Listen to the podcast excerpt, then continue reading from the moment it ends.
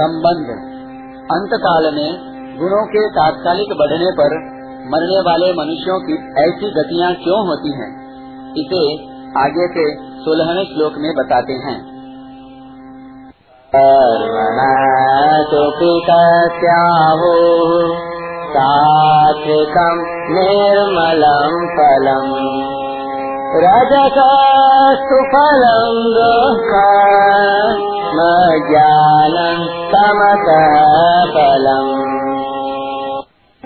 विवेकी पुरुषों ने शुभ कर्म का तो सात्विक निर्मल फल कहा है, राजस कर्म का फल दुख कहा है, और तामस कर्म का फल अज्ञान कहा है, अर्थात मूढ़ता कहा है। व्याख्या, वास्तव में कर्म न सात्विक होते हैं, न राजस होते हैं और न तामस ही होते हैं। सभी कर्म क्रिया मात्र ही होते हैं। वास्तव में उन कर्मों को करने वाला कर्ता ही सात्विक, राजस और तामस होता है। सात्विक कर्ता के द्वारा किया हुआ कर्म सात्विक, राजस कर्ता के द्वारा किया हुआ कर्म राजस, और तामस कर्ता के द्वारा किया हुआ कर्म तामस कहा जाता है। कर्मण सुकृत सात्विकम निर्मलम फलम।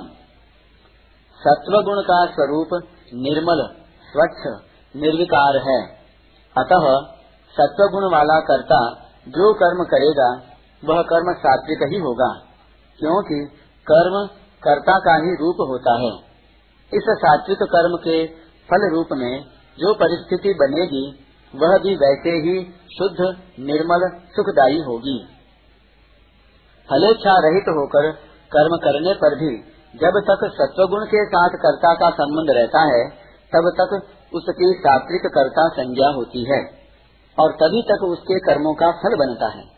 परंतु जब गुणों से सर्वथा संबंध विच्छेद हो जाता है, तब उसकी सात्विक कर्ता संज्ञा नहीं होती और उसके द्वारा किए हुए कर्मों का फल भी नहीं बनता।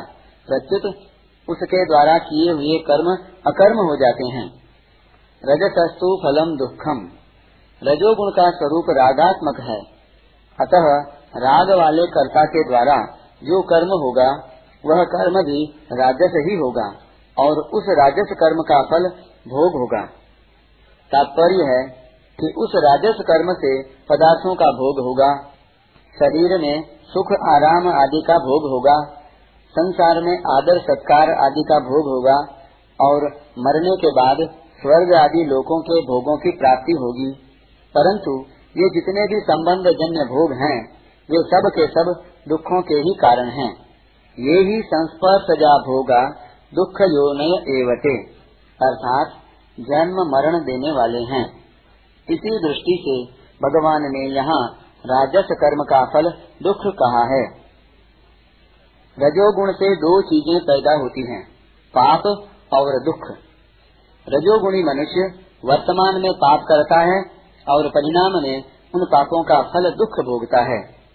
तीसरे अध्याय के छत्तीसवें श्लोक में अर्जुन के द्वारा मनुष्य न चाहता हुआ भी पाप क्यों करता है? ऐसा पूछने पर उत्तर में भगवान ने रजोगुण से उत्पन्न होने वाली कामना को ही पाप कराने में हेतु बताया है। अज्ञानम तमसह फलम। तमोगुण का स्वरूप मोहनात्मक है। अतः मोह वाला तामस करता परिणाम, हिंसा, हानि और सामर्थ्य को न देखकर मूढ़ता पूर्वक जो कुछ कर्म करेगा, वह कर्म तामस ही होगा। और उस तामस कर्म का फल अज्ञान अर्थात अज्ञान बहुल योनियों की प्राप्ति ही होगा। उस कर्म के अनुसार उसका पशु, पक्षी, कीट, पतंग, वृक्ष, लता, पहाड़ आदि मूड योनियों में जन्म होगा, जिनमें अज्ञान की, यानी मूढ़ता की मुख्यता रहती है। इस श्लोक का निष्कर्ष यह निकला कि सात्विक पुरुष के सामने कैसी भी परिस्थिति आ जाए, पर उसमें उसको दुख नहीं हो सकता। राजस पुरुष के सामने कैसी ही परिस्थिति आ जाए, पर उसमें उसको सुख नहीं हो सकता। तामस पुरुष के सामने कैसी ही परिस्थिति आ जाए, पर उसमें उसका विवेक जागृत नहीं हो सकता। प्रत्युत उसमें उसकी मूर्धता ही रहेगी। गुण, भाव और परिस्थिति तो कर्मों के अनुसार ही बनती है। जब तक गुण, यानी भाव और कर्मों के साथ संबंध रहता है, तब तक मनुष्य किसी भी परिस्थिति में सुखी नहीं हो सकता। जब गुण और कर्मों के साथ संबंध नहीं रहता तब मनुष्य किसी भी परिस्थिति में कभी दुखी नहीं हो सकता और बंधन में भी नहीं पड़ सकता। जन्म के होने में अंतकालीन चिंतन ही मुख्य होता है और अंतकालीन चिंतन के मूल में गुणों का बढ़ना होता है तथा गुणों का बढ़ना कर्मों के अनुसार होता है। तात्पर्य है कि मनुष्य का जैसा भाव होगा, जैसा गुण होगा, वैसा वह कर्म करेगा और जैसा कर्म करेगा वैसा भाव दृढ़ होगा तथा उस भाव के अनुसार अंतिम चिंतन होगा।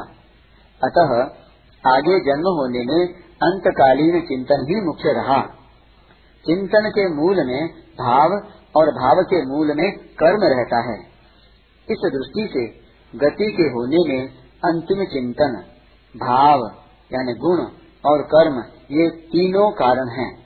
परिशिष्ट भाव, रजोगुण का स्वरूप राग है और उस राग के कारण ही दुख होता है। रजसस्तु फलम दुखम। संसार के सभी दुख और पाप राग के कारण ही होते हैं। राग के कारण ही काम पैदा होता है। काम एष, क्रोध एष रजोगुण समुद्भव। अज्ञानम तमसः फलम। तमोगुण ज्ञान, प्रकाश, विवेक नहीं होने देता। क्योंकि तमोगुण अज्ञान को उत्पन्न करने वाला और अज्ञान से ही उत्पन्न होने वाला है।